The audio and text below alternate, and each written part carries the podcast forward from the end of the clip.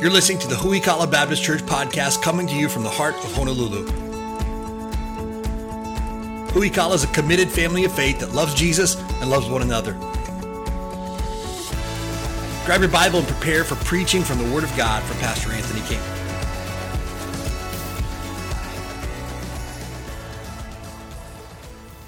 All right, grab your Bibles and turn to Second Corinthians, uh, chapter number 12, if you would. Second Corinthians 12 is where we'll be at tonight.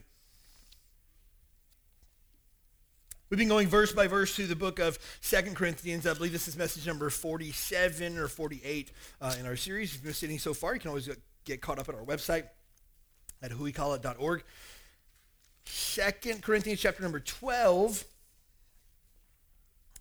Only 13 chapters in the book of Second Corinthians, which means we're down to the end of it. What we do next, next uh, uh, book after this is going to be Third Corinthians. So get ready for that.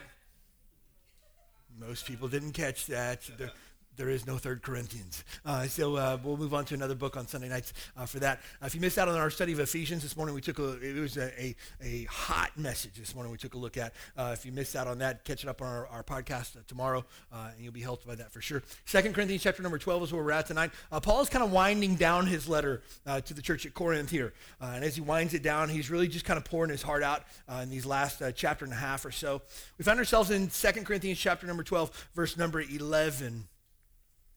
Paul has already told us about his thorn in the flesh and uh, how God used that to make him better, to make him stronger, to lean on God's grace even more. Uh, Paul used most of uh, chapter 11, uh, giving his credentials as an apostle and putting down any uh, types of accusations that had made, been made against him and his good name. Verse number 11, Paul says, I am become a fool in glorying. You have compelled me, for I ought to have been commended of you. For nothing I am behind the chiefest of the apostles, though I be nothing. Truly, the signs of an apostle were wrought among you in patience and signs and wonders and mighty deeds. For what is, what is it wherein you were inferior to other churches, except it be that I myself was not burdensome to you? Forgive me for this wrong. Uh, Paul's basically kind of being uh, sarcastic here. He's saying, hey, I didn't take anything from you. I didn't uh, use anything of you. I didn't try to get gain from you. And if uh, by some reason I hurt your feelings or did something wrong, uh, please forgive me for that. Verse number 14. Behold, the third time I'm ready to come to you. I will not be burdensome to you, for I seek not yours, but you. For the children ought not to lay up for the parents, but the parents for the children. I will very gladly spend and be spent for you. Though the more abundantly I love you, the less I be loved. But be it so that I did not burden you, nevertheless, being crafty, I caught you with guile. Did I make gain of you by any of them that I sent unto you? Hey, I didn't get rich off anybody. I didn't take anything from you. Uh, verse 18, he says, I desired Titus, and with him I sent a brother. Did Titus make gain of you? Uh, did Titus take anything from you? We walked not in the same spirit. Walked we not in the same steps? Again, you think that we excuse ourselves unto you. We speak before God in Christ. We do all things dearly beloved for your edifying. For I fear lest when I come I should not find you such as I would, that I should not be found unto you such things as would not, lest there be debates, envyings, wraths, strifes, backbitings, whisperings, swellings, tumults. Unless when I come again, my God will humble me among you, and that I should bewail many which have sinned already and have not repented of the uncleanness and fornication and lasciviousness which they have committed. As we look at this passage of scripture, just by way of review, uh, as we talk, take a look at this, Paul is the author of this. He's writing to the church at Corinth. Paul actually started the church at Corinth. Uh, Paul starts the church at Corinth from scratch with uh, Priscilla and Aquila, a couple of people that he met in the workplace. Uh, they started the uh, church at Corinth together. Paul pastored that uh, for about 18 months and then moved on. After he had moved on, Paul leaves uh, and writes a letter about sexual immorality at the church. And so Paul writes a letter saying, hey, uh, you don't need to be around people that are struggling with this sexual immorality. Here's the thing about it we only know what he tells us from 1 Corinthians because we don't have a copy of this letter. But it's Paul's first letter uh, that he wrote, which is not 1 Corinthians. I don't know if that's confusing or not, but we don't have a copy of that letter. And why don't we have a copy of it? Because God didn't want us to have it. Uh, God says his word is perfect and preserved. Uh, we're not missing anything by not having Paul's letter because God has everything that he wants us to have. Next, we see Paul writes a second letter dealing with multiple issues of division, sexual sin, faking spiritual gifts, being unloving, and more. This is the book of First Corinthians. We, we, we've already studied First Corinthians. It took us about a year and a half. We went through verse by verse, studied First Corinthians. So Paul's second letter is First Corinthians. Next, after Paul writes 1 Corinthians, he ends it by saying, I'm going to come visit you shortly, and he did. Uh, Paul visits the church, and he's confronted by false apostles, false teachers, and false accusations. Uh, Paul did not come back to the church that he left. He came back to something much worse. Uh, Paul, when he came back, there was all types of uh, drama that was even worse than what he had had before because it was false teaching. And false doctrine had led the church astray. Uh, there were false teachers that were there that were calling Paul's motives into question. So, well, Paul's just trying to get rich. Paul's just trying to make a name for himself. Who is even Paul? Uh, Paul, is he really who he says that he is, even? And Paul, uh, as a result of that, he left and he writes a third letter asking them to repent. Uh, this is a strongly worded letter that Paul wrote. Uh, we sometimes refer to it as Paul's harsh letter that he wrote. We do not have a copy of this letter either. We don't know exactly what it said. Uh, Paul uh, deals in the first couple of chapters of first of Second Corinthians about what he said, uh, and Paul wrote this letter, this harsh letter, and then he sent it to the church at Corinth by Titus. Now, Titus is a, a guy that's serving alongside Paul. Think of it this way Paul writes the letter and says, Titus, take this to the church at Corinth and tell me what they say. And so Titus takes the letter and he reads it to them. And they, so many of the people in the church there repent. Oh, we shouldn't have done that to Paul. Paul's been good to us. Paul uh, has been teaching us good doctrine. These people uh, have false doctrine. But some people did not repent. And so Titus goes back to Paul and says, Paul, uh, many of the people repented, some did not. There's, the false teachers are still there, they haven't cast them out. And so now Paul uh, writes a third letter asking, I'm sorry, uh, now as the church at Corinth repents, Paul writes a fourth letter defending his name and encouraging them to be more mature. This is Second Corinthians. So Lots of letters back and forth. Paul, that we know of, that we know of, wrote at least four letters. Of those, we have two of them, First and Second Corinthians. Uh, these would actually be the second and fourth letters. So sometimes, like your Bible uh, might say, as mine does, Paul's first epistle to the Corinthian church, Paul's second epistle to the Corinthian church.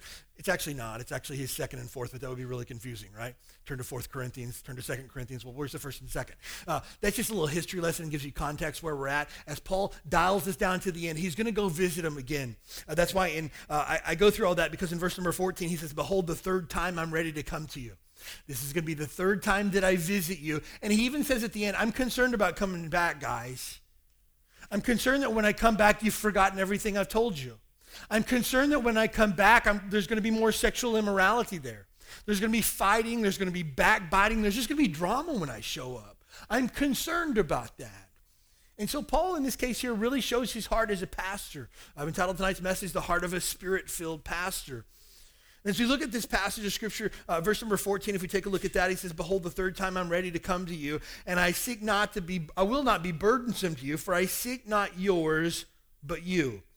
For the children ought not to lay out for the parents, but the parents for the children.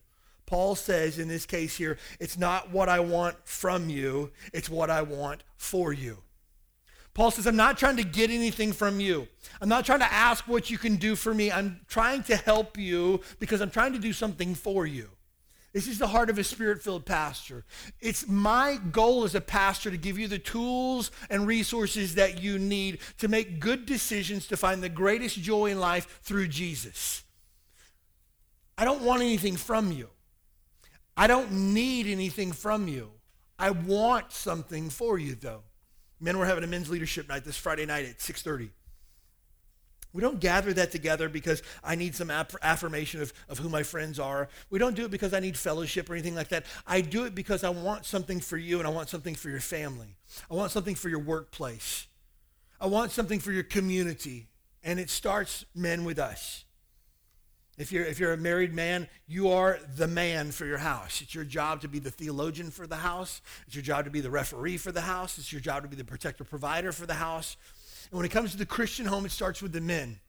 You say, well, what about the ladies? Ladies, we have ladies fellowship coming up in December. You'll have your time together. I promise you that, and it'll be a lot of fun, okay? But the idea is this. It's not what I'm trying to get from you. It's what I'm trying to get for you.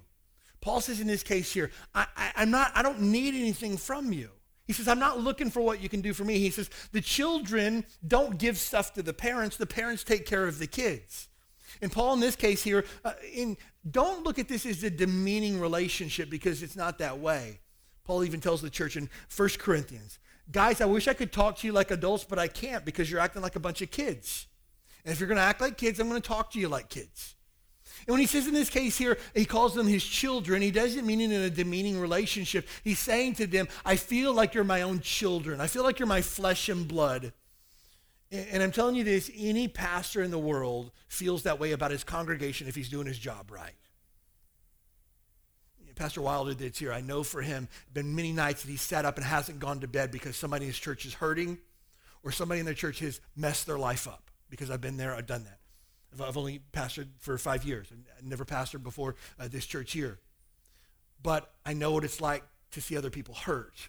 I know what it's like to, to want more for someone's life than what they want for themselves. There's been times before I've sat through marriage counseling. I've told people, hey, I'm going to stop praying for your marriage because I'm the only one in your marriage that's praying right now. I'm going to stop caring for your marriage because I'm, I care more for your marriage than you do.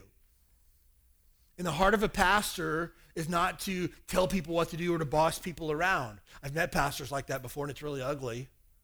But Paul, in this case here, he says, I don't need anything from you. I don't want anything from you, but I want something for you instead. Secondly, a spirit filled pastor says this I'm not telling you what you want to hear, I'm telling you what you need to hear. Man, if you missed this morning's message, it was a barn burner. Let me just tell you that. It was, it was a really heavy message on fornication and sexual immorality on a Sunday morning. And I think there's probably some people, there's some folks that were here on, uh, on vacation from Australia. There's about seven or eight of them sat in the back over here, and I had a chance to talk with them for a bit. And I, I can imagine, like, oh, we're going to, to America. Oh, we're going to Hawaii. We should find a church that would be an encouragement to us on a Sunday morning. And I think they were encouraged by the fellowship, but I, I said afterwards, I said, hey, this morning was just a really heavy message, and we're just going through verse by verse. And they said, no, no, no. They said, we don't have to wonder where you stand on anything, that's for sure. And so, well, it's not where I stand, it's where the Bible stands. They go, oh, you were very clear on that too. And so it's good. It's, it's, I, you know, and they said, we had a blast here. We were, we were really thankful for it. And she goes, I wish more people would say this stuff that you said. And I said, well, we just got to say what the Bible says. Simple as that. It was heavy. To, this morning's message wasn't like a, a, a real pick me up message. It wasn't a, hey, wow, God's so good, God's so gracious. It was a heavy message where we had to look inside of ourselves and make sure everything was okay. And sometimes we need that. Next week, we're going to take a look at what God's brought us through and how He's brought us through it in, in our study of Ephesians on a Sunday morning. We're going to take a look at how uh, our behavior will determine whether or not will, will actually be the proof of whether or not that we actually can call ourselves Christians or not. It's, it's, a, it's a heavy message, but I think it'll be a little bit more encouraging. But my job is not to make you happy. Paul's job in this case here wasn't to make them happy. Take a look at verse number 16. He says, But be it so, I did not burden you, nevertheless, being crafty or caught you with guile. Paul says, I didn't trick anybody into following Jesus. I didn't, I didn't do a bait and switch on you anywhere along the way. I told you what you needed to hear.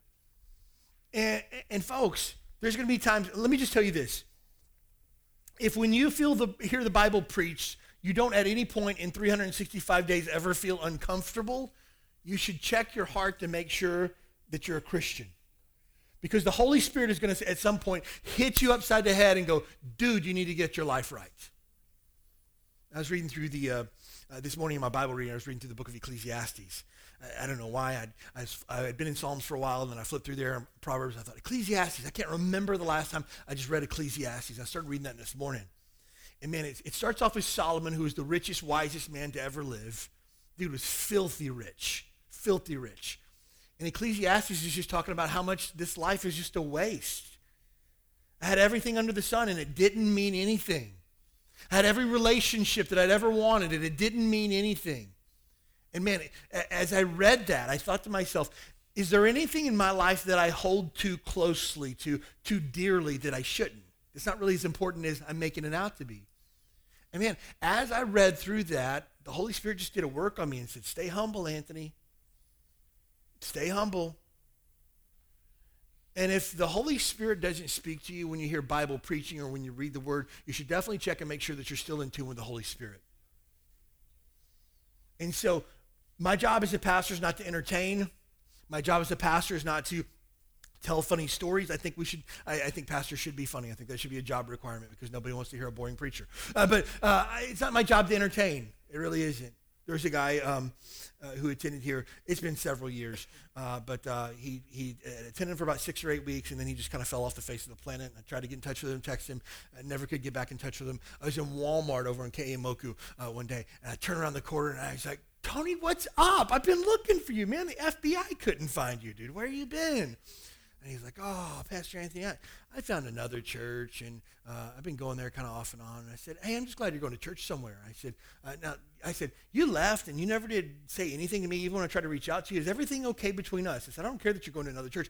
I just want to make sure that everything's okay with us. And he goes, yeah, you know, the first few weeks there that I was there, you were super funny.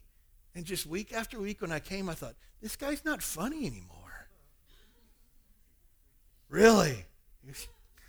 I know that's mean, and I don't mean to be mean. I go, no, it's actually really, really helpful.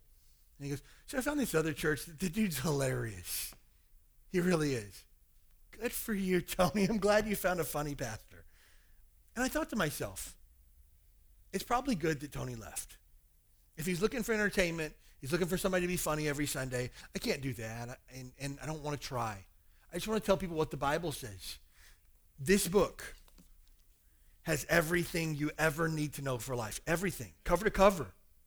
And it's my job to break this down for you in a way that you can apply it to your life every single day of the world. And that's it. Paul says, I'm not trying to trick you into anything. I'm not trying to, to coerce you into anything. I'm not trying to pull a bait and switch. I just want to tell you what you need to hear, not what you want to hear. Thirdly, Paul says, I'm not trying to get something from you. I'm trying to give something to you. Again, we take a look at verse number 17. He said, Did I make gain of you by any of them whom I sent unto you? I desired Titus, and with him I sent a brother. Did Titus make gain of you? Walk we not in the same spirit? Walk we not in the same steps? Again, thank you that we excuse ourselves unto you. We speak before God in Christ. We do all things dearly beloved. Look at those last three words in verse 19. For your edifying. Paul said, every, you think that me and, and Titus tried to get rich off you? You think me and Titus tried to take stuff from you? We did everything we did to build you up. We did everything to make you stronger spiritually. We did everything we could to make you a better Christian. That's what we wanted. We didn't want anything from you. We wanted something for you. And it's the heart of your pastor tonight to want for every single person seated in this room to be at the maximum level of efficiency for the cause of Christ that you can every single day of the world. And when that doesn't happen, I want to help you. Most of you have been on the receiving end at some point of a, a, text, an email, a Facebook message, or a postcard that says, Hey, missed you in church. Hope everything's okay. Anything I can do to help? Hey, just want to let you know I prayed for you today. Uh, missed you in church. Hope to see you this Sunday. And I think sometimes I, I feel awkward sometimes writing those because I'm afraid of what people think. That's a sin that I'll confess before you tonight. Sometimes I'm afraid of what people think. And I don't want people to think like, oh, great, I guess I'll go to church on Sunday so pastor will quit sending these stupid postcards, you know. Great, I know if I don't show up on Sunday, pastor's going to send me an email saying, hey, miss you, hope everything's well. Please understand my heart here. I love you, I care about you, and I want to see you make it. And when I get the idea that for some reason you're not making it the way that you should, I want to help with that. And church attendance is an indication whether or not you're making it or not. Some people say, well, I don't buy that just read the Bible, okay? It'll show you. We need community. We need fellowship. We need to be together. You need the oversight of a pastor. You need uh, uh, to be a part of the body of Christ on a regular, continual basis, a committed part. And so, for me, honestly, uh, we we this this might blow some of your minds. We take attendance every week. Somebody has a clipboard marking off who's here, not here, because I can't see everybody. I want to know if you're not here. Uh, we we keep count as far as numbers and stuff like that. But, we, but, I don't think to myself, oh, how can we grow our attendance by 10%? Oh, we should reach out to the, you know, 70 people that didn't show up last Sunday. I've never thought that in my entire life. Honestly, the only reason we keep numbers is to figure out how many chairs we need to set up in the auditorium every week. Honestly, at the end of the day, I don't care about numbers. I have no desire to pastor a numerically large church, ever. No desire. I have a burning passion in my soul to pastor a spiritually strong church that makes a massive impact in our community. Burning desire for that. And let me just tell you, there's no mark off sheet on a spreadsheet for that. My goal is not that you would help us grow our numbers. My heart for you is that you would grow your love for Christ in such a way that would make a massive impact to every single person that you know. That you would show the love of Christ to every person that you meet every single day without fail. And when I see something that might be nothing, hey, you're normally here on Wednesday nights for Connect Group and you miss three weeks in a row, I'm concerned. When you used to give faithfully, you used to tithe, but you haven't given anything in three months, I'm concerned with that. When you used to come out on outreach every single Saturday without fail and you haven't been in six months, that worries me. Why? Because I'm your pastor and I love you and I want to make sure that everything's okay. And sometimes people say, hey, hey, you know, my schedule changed. I'm not off on Saturdays anymore, but everything's good. That's helpful to me. Because at the end of the day, my job, here's the fact of the matter. I'll stand before God one day and give an account for your life. That's heavy. I know it's probably not heavy for you, but it, but it, it, it keeps me up some nights. To know that I am responsible for guiding you into spiritual truth and at the end of the day, you got to make your own decision, but I want to make sure that I guided you well. And Paul says in this case here, hey, everything I did was to build you up. Paul's final thought that he gives here is found in verses 20 and 21 For I fear lest when I come that I should not find you as I would. I'm not going to find you being spiritually healthy. That I should be found unto you as you would not lest there be debates, envyings, wrath, strife, backbiting, whispering, swellings, tumults, and lest when I come again, my God will humble me among you, and that I shall bewail many which have, have already have sinned already, and not repented of the uncleanness and fornication, and lasciviousness which they've committed. Paul says, My greatest fear for you is that you turn back from Jesus to selfishness.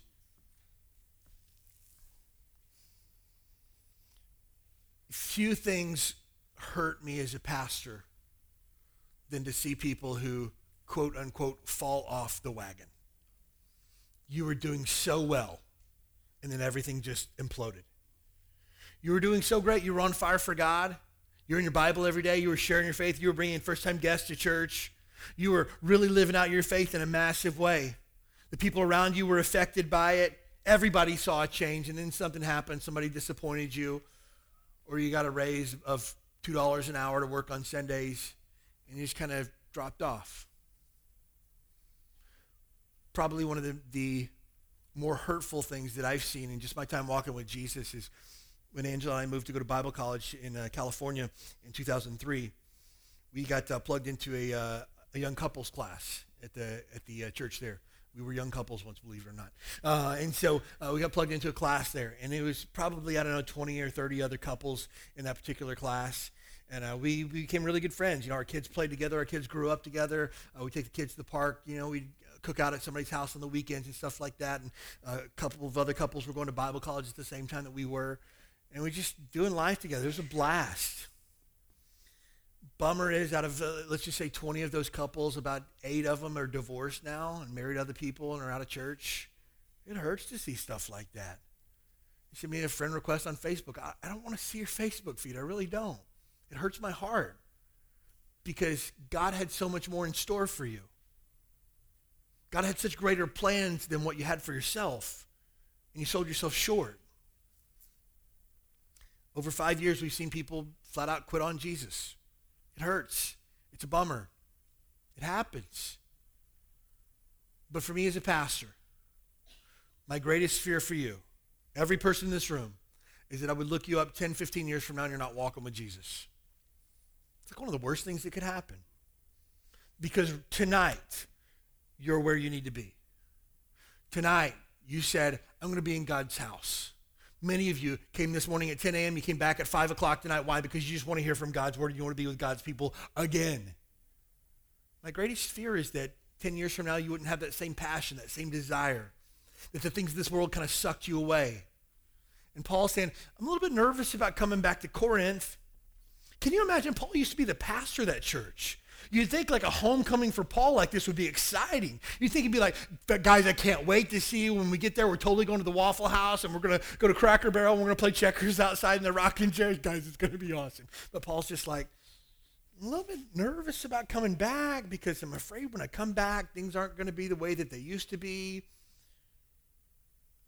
And he's, he's worried. And he had good reason to be, the things that he was hearing. And I say all that to say this. Here's the application of this. First of all, everybody needs a pastor. Everybody. My pastor is Pastor Paul Chappell. He's the pastor of Lancaster Baptist Church in Lancaster, California. Uh, he's been my pastor since 2003. He and I talk on the phone maybe once a month. We text back and forth probably a couple times a week. Um, I, I, just found out he's going to be here November of next year. Uh, so a year from now, my pastor's going to come and, and, preach for us. I'm super fired up about that. It's been uh, the last time I think was 2014 when he came here, and so it's been a minute. And so I keep giving him grief probably once a month to come out here, and he finally said, November, I'm going to be there. And so I'm super pumped up about that. But you know what? I need a pastor. I can't do this on my own. I need somebody to give me some guidance. I need somebody to ask me how my walk with God's been going. I need somebody to keep me accountable. I need to know that there's somebody looking over my shoulder that if I mess up, they say, hey, Anthony, get it together. We all need that. I need it. You need it. Secondly, a spirit filled pastor has no desire to run your life, but to guide you to the greatest joy in life. Hey, look, honestly, I could care less what kind of car you drive and what color it is. I, really don't care if you get a two bedroom or a three bedroom. That doesn't matter to me. I don't care if you have a couch or a love seat. Doesn't matter. Although I tried to talk my wife into getting those really cool uh, couches with the cup holders in the middle. She says, no cup holders. Can't do it. And I was like, come on. Those are so cool. Like the fold down with the cup holder. When you pull it up, you got a place to stick the remote. She said, no to that. What the world? Who would say no to that? I have no desire to run your life. I, hey, look, you don't have to tell me, you know, every single detail about what's going on. But just like a, hey, Pastor, I'm not going to make it this Sunday because, you know, I got a project I got to get done at work. That's helpful to me. Just to say things like, hey, uh, Pastor, I want to let you know I read something really good in my Bible this morning. That encourages my heart. That helps me. I'm not trying to run your life. If I ask you how your walk with God is, it's not an accusation. People for, hey, how's your walk with the Lord been this week? Why? I'm just wondering, did my wife talk to you? no, but should she? Man, should she talk to me? That's the question, right? Hey, look, at the end of the day, I have enough trouble running my own life. I don't need to try to run yours. Now, again, I've met pastors before who want to know everything that's going on. You know, they want to, to, look at your, you know, day planner and find out how your, what appointments you got going on. I don't have time for that. And here's the thing, at some point you got to be a grown up and handle your own business.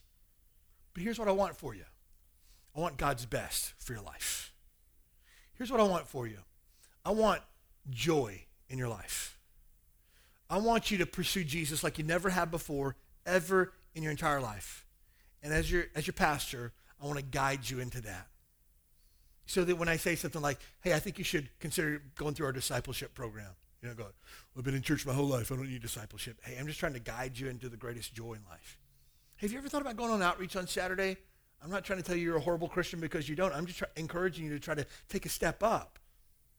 I'm just trying to get you to be more committed. Hey, have you ever thought about church membership? It makes you a part of the body in a real committed way so that you can serve other people through the church. Have you ever given that a thought? It's not because we need to pump up our numbers for church membership. It's because I want to see you find the greatest joy in life that comes from serving others. At the end of the day, it's not the pastor's job to run your life. Hopefully, you can do that on your own.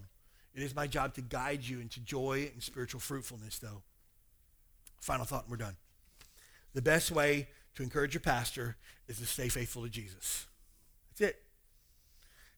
Uh, last Sunday night was awesome. I, I, really enjoyed it. We had a reception here that uh, uh, one of our ladies put together, uh, unbeknownst to me, and everybody brought a bunch of ridiculous amount of food. There was so much food, and it was so good. It really was. But honestly, like you could have like had bottled water for everybody, and we'll just stand around in the lobby and hang out. I just enjoyed the fellowship with God's people, and just hearing people's stories about what God's done in their life, and to see people who have been faithful through difficult times still sticking it out to see people who had opportunities to go somewhere else but chose to stay, to see people who said, hey, Pastor, God's done this through my life at this church, and that made all the difference in the world.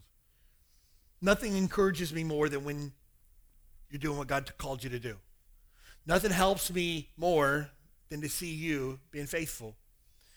And I think Paul would have been encouraged had he known and gotten word from the church at Corinth, hey, we read that first letter that you wrote, and dude, we totally changed everything we're doing but they didn't. And so Paul was a little bit nervous, maybe a little bit discouraged. Hey, look, I'm just like anybody else. I get discouraged sometimes. And generally, when it comes to ministry, I get discouraged because people aren't doing what they should be doing. Simple as that. And again, not people aren't showing up for church. People aren't loving their wife. People aren't uh, helping their husband. People are being ugly to their kids. You know, stuff like that. Best thing in the world that you can do is do what the Bible says. I have no expectation for you other than that you would do your best for Jesus. That's it. I hope you have that same level of expectation for yourself. I want to do my best for Jesus this week. And let me stop here for just a second. And please, under no circumstances whatsoever should your goal be to please the pastor. Again, I've seen pastors like that, and it's always ugly.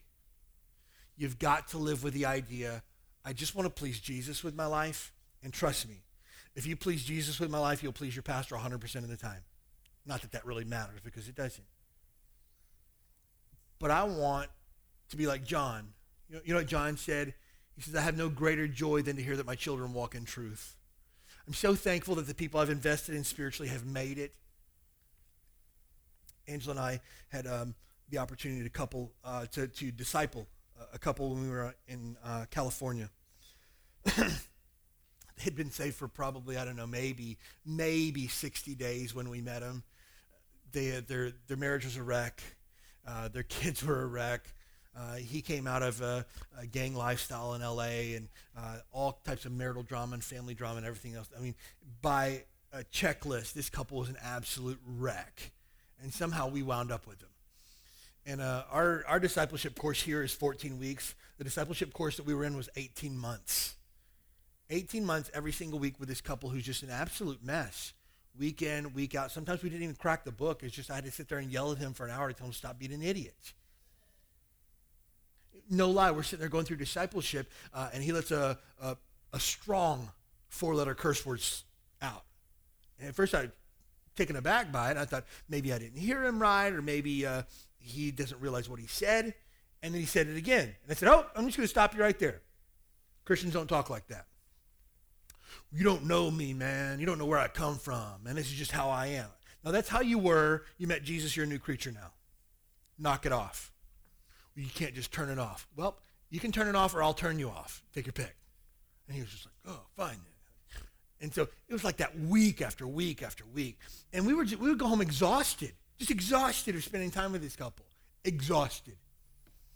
We had the opportunity to go back when uh, Thatcher graduated college, uh, and I spoke on a Tuesday night at his baccalaureate service. After the service was over, the two of them came up. They were crying. They brought all their kids with them, and they said, "We just want to let you know we're still here."